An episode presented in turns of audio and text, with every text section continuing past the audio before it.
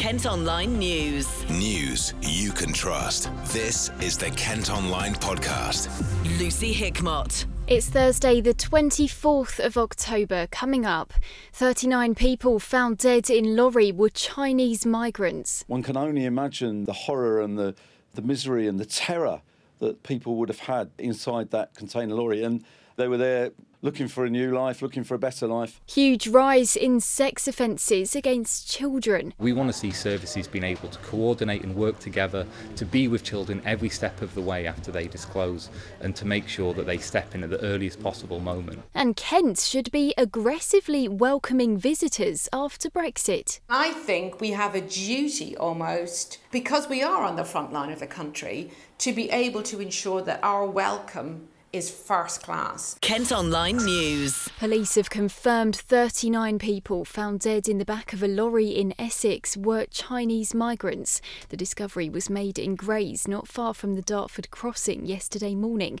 Vernon Coker, who chairs the parliamentary group on human trafficking, told us how he reacted when he first heard the news. It's the reaction that anyone would have. It's the complete horror of what's happened, the disbelief that uh, anybody Uh, even a criminal could be as callous uh, as to uh, do what uh, was done. One can only imagine the, the, the horror and the, the, the misery and the terror that people would have had when uh, inside that container lorry. And they were there looking for a new life, looking for a better life, and it's ended up with them that people exploiting uh, their need, exploiting their desire uh, for a better life, and and they found that terrible death. It's it's horrendous. To get the figures is really difficult, but there are some indicators that we can uh, use. We've seen the, the numbers coming across uh, being uh, used by uh, smugglers to come across the channel. We've seen those figures increasing dramatically from last year to this year, with now around fifteen hundred people coming uh, so far this year across uh, in boats. But we've also seen the, the official mechanism is called the National Referral Mechanism, and where somebody is suspected of being trafficked uh, into the country, they're referred to this National Referral Mechanism. And the, the latest figures are twenty eighteen, and we saw uh, a thirty-six percent increase overall uh, from twenty seventeen to twenty eighteen of referrals to that mechanism, and forty-eight percent increase in the numbers of children. So however you look at it, it does appear this is an increasing problem, but the illegality of it makes it difficult to actually get reliable data. And that's certainly one of the things the government are going to have to look at to see what the, the scale and extent of the problem is. But certainly it's increasing and something that must be of concern to us all. So you've got people who are uh, being smuggled in, that they're coming in illegally, uh, but the, the smugglers are using their desire to look for a better life, to join families, and they can't come in through safe and legal routes, so uh, they're smuggled in and they're paying uh, uh, thousands of pounds to coming that way. And then there are people who are being uh, duped or deceived or forced uh, to, to move and come into the U K, um, and they're brought in for either forced labour uh, to work in, on cannabis farms uh, or uh, on, in certain farms and on the fields, or indeed uh, brought in for sexual exploitation. And they're brought in, as you say, and they're, they're, they're, they're clearly modern slaves. And I think we all need to wake up to the fact that this is happening in our doorstep. I mean, just literally, you know, a few hundred metres, half a mile, a mile away, there will be people who will be in slavery. And we need to support the police and the authorities and all uh, of us, and have a renewed effort to try and, and tackle this. First of all, I think it's important Uh, that uh, given what's happened, that the government bring everyone together. There's a, a summit in, in, in which we, we look at what more we can do here. I think clearly there's a need for us to, to uh, meet the government, to meet urgently with the government of Belgium, because it seems that uh, on the face of it, it appears that the tightening of security in France has led to the traffickers uh, and, the, and the people smugglers moving to Belgium. So there's clearly something that needs to be done with that and looking at that. But you're quite right as well. It's where are these people coming from? Clearly, uh, the effort needs to be made in, in these countries and try and stabilise what's happening there, but also look what's happening when people are brought across the Mediterranean, and look what we do when they arrive there and support the efforts there. Because supporting the efforts there, preventing what's happening, uh, plays its part Uh, in, in, in preventing uh, this sort of tragedy uh, uh, as much as uh, as much as we can. And I would say, just to uh, to finish on this this point, we really need to ensure as well we do everything we can to catch these people and put them in jail for a very long time. Steve Valdez-Simmons from Amnesty International fears a crackdown on trafficking may have led to this. People find themselves in circumstances where their security, their safety is immediately at risk. They're living often in squalor, having had to flee their home countries, and they desperately need to move to somewhere they hope will be safe. And as countries become increasingly hostile to them, unfortunately, they are driven to crossing more and more borders, seeking that safety. Amnesty has been warning about precisely this for many years. If you close down routes and make relatively safe options impossible or much harder, you only drive people who don't have real choices but to try to make a journey onto much more dangerous routes, and of course more tragedies result. It's certainly been the case that in Europe and um, in the sort of European region, uh, the last few years have seen a significant growth in networks of criminal gangs with capacity to move people and indeed move objects and illicit drugs and arms, et cetera, because people have been forced into the hands of smugglers. And as those routes and capacities have developed, um, the networks have th- firstly thrived and then continue to look for business, including the movement of people. The first thing is to recognise that countries like ours and others in Europe receive very, very few of the world's refugees.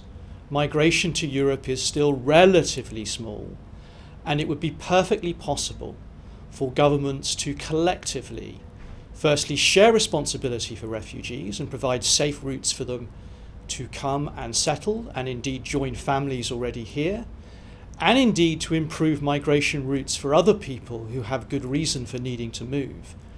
And if countries will not do that, and will not share responsibility with each other for doing that, then we will see more journeys like this and more tragedies like this. Just hours after the discovery was made in Essex, nine suspected migrants were found in the back of a lorry on the M twenty in Kent. Police had to close the London-bound carriageway near Ashford yesterday afternoon, causing huge disruption for drivers. The people have been checked over by paramedics and interviewed by immigration officials. Kent Online reports. A twenty-one-year-old man has been found guilty of murdering his six-week-old baby. baby boy who suffered dozens of injuries at his home in Broadstairs. A court heard Mackenzie Ellis had twenty-eight bone fractures when he was taken to hospital last July. Lee Vernon, who doesn't have a permanent address, had previously admitted manslaughter. He'll be sentenced next month. A driver involved in a fatal crash with an Age U K minibus in Sheerness will go on trial in November. The seventy-seven-year-old woman died following the collision in Moraine Parade in January. thirty-five-year-old Rebecca Hickey from Armour Road in the town has pleaded not guilty to causing death by careless driving. There's been a huge rise in the number of sexual offences against children in Kent. Police figures show three thousand two hundred fifty-seven were recorded in the county last year, compared to one thousand three hundred thirty-seven in twenty fourteen. Nationally, there were seventy-six thousand cases, which is the highest ever figure, and an average of one every seven minutes. Andrew Fellows is from the N S P C C, which compiled the data. We do know from the, the age breakdown that the average age of a child when the offence happened was, was fourteen, but there were over sixteen thousand offences that were committed against children under the age of ten, and over three hundred against children who were under one year of age. What's really important is that all the different services that need to play a role in supporting children to recover are able to, to work together. So we're talking about the police, N H S mental health services, local authority, the court system. They all need to work together because at the moment there are far too many le- delays in children getting the support they need. The delays in terms of a case being reported to police and it getting to trial is getting longer. It's over two hundred fifty days on, on average. And many of these reported offences might might not even make it to trial. So we want to see services being able to coordinate and work together to be with children every step of the way after they disclose, and to make sure that they step in at the earliest possible moment. And we think it's particularly important that when children are being asked to talk about these very traumatic experiences, that takes place in environments that are designed around their needs, that are warm and supportive and not clinical and in- intimidating. But too often that's just not happening. The N S P C C is currently working with the Home Office, the Mayor of London's office, and, and the N H S of the Um, University of London hospitals, and we're piloting a model called Child House, and this is when all the different groups of professionals who've got that key role in supporting children, so police, social workers, um, therapists, Uh, workers from our emotional support teams, they're all located in one single building. Now this is just a this is just a pilot, but this is absolutely the direction of travel that we think needs to happen, um, and it's absolutely what children deserve. So we'll be looking to see the government after this uh, after this pilot really step up and make sure that that's not just available to children in, in, in North London, but that's a model that we look to promote across the country. So this is a one-stop shop. It's called The Lighthouse, it's based in Camden, um, and it's modelled on practice from Scandinavia, which has shown that if you can bring together the different services in, in one place, and they're all working towards the same goal of giving a child the most seamless, child-friendly support possible, then that can make a really positive difference. We know from evaluating our Letting the Future In service that when children get the right support at the right time, that the trauma of abuse doesn't have to be irreversible and they can get on with their lives. The N S P C C helpline um, offers support to, to non-recent um, child sexual abuse cases. The Independent Inquiry is offering support to, to Uh, victims of non-recent abuse, and there are specialist support organisations out there to offer um, counselling and, and referrals for those who experienced abuse in childhood but weren't able to come forward um, at the time, but feel that they now want to um, talk to someone about their experiences um, and potentially um, look at whether that's something they want to also talk to the police about. So we think the numbers could continue to rise. We know many children are still not reporting Um, abuse for lots of different reasons, and we at the N S P C C, we want to make sure that all children receive messages that make clear how they can understand abuse, how they can recognise abuse, and that when, if they do want to talk to an adult, that that will be taken seriously and they'll get a message that it's absolutely not their fault what happened to them. And because we know that there's a group of children and a group of um, cases that aren't currently being Um, aren't being reported to police, it could continue to rise. So what's really important is the police, the N H S, social services have the resources but also the framework to be able to work together and respond to those children when they come forward. For any child who feels that they're not ready to talk to an adult, they can always talk to Childline. It's a nearly confidential service. Um, they can call on oh eight hundred, one one one one one twenty-four hours a day, and there's also online um, support available for them. Kent Online News. A police officer has suffered facial injuries after being attacked in Margate. Part of Addington Street was cordoned off yesterday afternoon after it happened when he stopped a vehicle. The officer was taken to hospital but has since been discharged. A twenty-six-year-old man is still being held on suspicion of assault and theft. Two men have appeared in court after a pickup truck spotted leaving the scene of a burglary in Medway crashed into two police cars and a wall. A property on Cityway in Rochester was broken into on Friday afternoon, and the vehicle was later found abandoned in Walderslade. A thirty-four and thirty-seven-year-old were arrested the following day. They're due at Crown Court next month. A former mayor of Swanley has spoken out after being wrongly accused of sexually assaulting a woman in his taxi. Shankar Gare has described the allegations as horrible lies and says the ordeal has had a big impact on his family. The forty-nine-year-old from Pink's Hill was acquitted by a jury at Maidstone Crown Court. More than three thousand people have now signed a petition against a shopping centre in Maidstone being turned into flats. Council bosses have suggested demolishing the Broadway, which houses Lidl and Matalan, and building almost three hundred properties in including a fifteen-storey tower block. A demonstration took place in the town at the weekend. Graham Jarvis lives in the area. The residents are up in arms about it because, uh, as you see, this is already a busy area and it's going to increase the amount of traffic. With traffic comes more pollution and uh, really it's going to be an eyesore. Members of the town's Strategic Planning Committee will vote on the recommendations. Councillor Patrick Garton, who's on the panel, isn't convinced by the idea. This site, putting fourteen storey st- skyscraper there with tiny cramped little uh, apartments, certainly does not tick my box and won't get my vote at the next uh, Strategic Planning Committee meeting. I want to have flats there, but I want flats for families. If we close this off, make it a nice riverside development, we can put a playground down there, we can utilise these awful, uh, dangerous-looking underpaths with little antique shops or coffee shops or something like that. Make it something which people enjoy, not another concrete block in the middle of um, Maidstone. Kent Online reports. Police have released a picture of a man they want to speak to following a disturbance at a meeting in Tunbridge Wells, where plans for a controversial development were scrapped. Protesters gathered outside the town hall earlier this month as a decision was made on the ninety million pounds Calverley Square development, which would have included a new theatre, office blocks and car park. You can see the man's picture at kent online dot co dot u k. As uncertainty over Brexit continues, Kent Online's been told we need to be aggressively welcoming to continue attracting visitors to the county. sixty-five million people come to Kent each year, bringing around three point eight billion pounds to the local economy. But there are concerns some might be put off after the U K leaves the E U.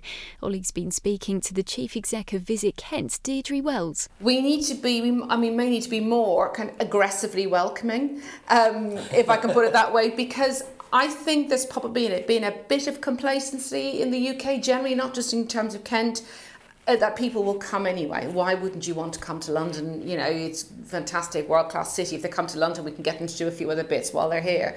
Um, but when you look at global trends in terms of who's travelling and where they're going to, interestingly, feeling welcome is really high up the decision tree in terms of where I'm going to go, because people have got a world menu of where they're going to go.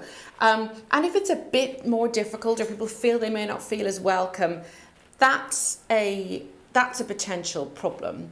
So I don't think we can be com- complacent. And I think what we have to ensure is whatever the future arrangements are at the, at the border, that people feel when they arrive that they are welcome, whether they're business, or, you know, they're coming here to do business or to study or to, um, you know, to visit, that we want them here, um, and that we are working hard to be able to give them the best possible experience while they're here. The other thing I think we need to be really um, mindful of as we start a new dawn where we're building new trade links, um, it's really interesting that nineteen percent of all inward investment decisions are made by people who came to the particular destination as a visitor first. And, and you know, it's quite a compelling stat, but if you think about it for more than a nanosecond, you think, well, actually, in terms of relocating, whether it's your business or your home, it's made, those decisions can be made by the fact that you had an amazing weekend. And I, I'm losing track of the amount of conversations I've had with people who've moved their business to Kent because of the lifestyle. Mm. Um, So in a, in a funny sort of way, the visitor economy has got more to offer than just the kind of traditional perceptions of tourist dollars and tourist euros into the into the economy. This is around almost enabling inward investment, relocation, um, and that, and I think we have a duty almost, because we are on the front line of the country, to be able to ensure that our welcome is first class, that, you know, um, whether that's the logistics or whether that's the attitude of our port authorities and our um, border force, but also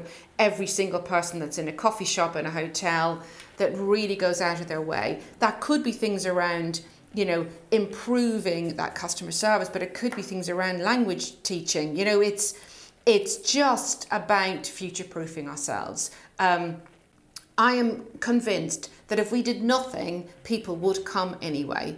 Would they come um, uh, in the numbers that they could do without us trying a bit harder and compensating for any, you know, uh, I suppose, friction that we may have at the border, um, w- whatever the deal ultimately ends up? Probably not. Would we? Is there an opportunity for us to gain more in terms of business investment if we try a bit harder? Absolutely. Um, And so that, for me, is the kind of, I suppose, the big call to arms. The other um, opportunity is, whatever happens over the next few months, you know, we have got the one hundred forty-ninth Open next year.